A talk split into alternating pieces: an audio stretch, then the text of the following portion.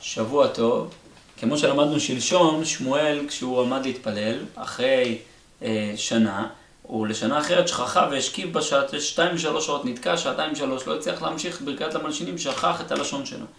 מסביר מרן הרב קוק, אנו אומרים תפילתנו על פי דעת המייסדים האלוקים.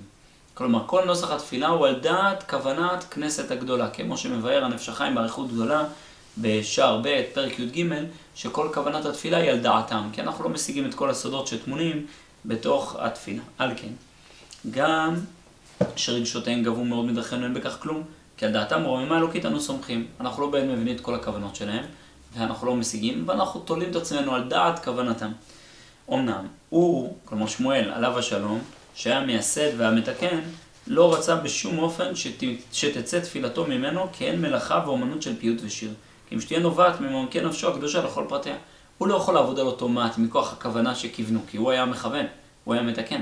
ולכן הוא לא זז יהיה פיוט ושיר על דעת, ש...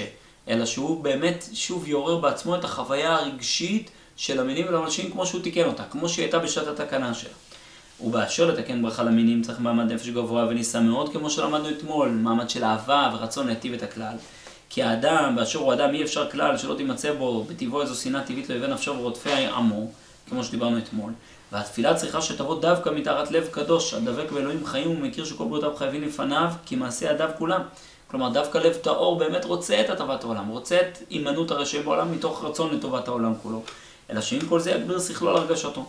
וידמה בזה לאדון כל המעשים, שמנהיג עולמו גם במשפט עם הרחמים. כלומר, הוא יהיה כמו הקדוש ברוך הוא, שאף על פי שהוא עושה משפט, הוא עושה משפט ברחמים. הוא מעניש את הרשעים מתוך אהבה, מתוך חסד, כבר ראינו את זה אה, בפרק הקודם.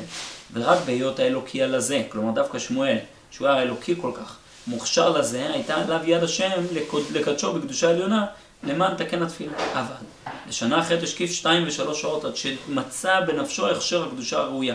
לברכה זו שנאמרה לפי מילותיה ברוח שנאה. משתייה עם כל זה מלאה רוח אהבה וחסד. כלומר, הוא עבד שעתיים שלוש עד שהוא התעורר להיות כל כך בעל חסד עד שהוא שונא את הרשעים. שלא ישנא את הרשעים טיפה אפילו מתוך שנאה נמוכה. ורק קנאת השם צבקות, בחושקו אל תכלית השלמות, בהיגלות כבוד השם, בסור כל מונה ושיא, כלומר הוא באמת חושק רק את תכלית השלמות, שכבוד השם יופיע בלי שום מניעות, בלי שום סיגים, תעשה זאת. וציורים הטהורים משתכחים בנקל וצריכים לסייעתא דשמיא. כלומר, דברים רוממים, איזה השגות גבוהות, זה כלת החרב המתהפכת. משיגים ומורחים ומשיגים ומורחים, כמו שמעריך הרב קוק בתחילת אה, פנקסים, פנקסי הרי הג', ממש באחד, בסעיף הראשון או השני שם, ממש מבאר באריכות גדולה שזה ההבדל בין, בין ההשגה השכלית, ההשגה הרוחנית, לבין כוח הזיכרון. יש דברים שאני השגתי אותם, אני ברוממות. אחרי זה אני זוכר את מה שהשגתי, זה כבר לא באותה מדרגת רוממות. אותו דבר גם פה. שמואל יכל לבוא ולהגיד, אני מכוון על דעת מה שכיוונתי, אבל זה לא אותה רוממות, זה לא אותה טהרת נפש, לכן הוא עסק שעתיים שלוש לזכך את נפשו כדי להגיע אל אותה רוממות הרוחנית ולבוא מתוכה אל הברכה. שבוע טוב ומבורך לכולם.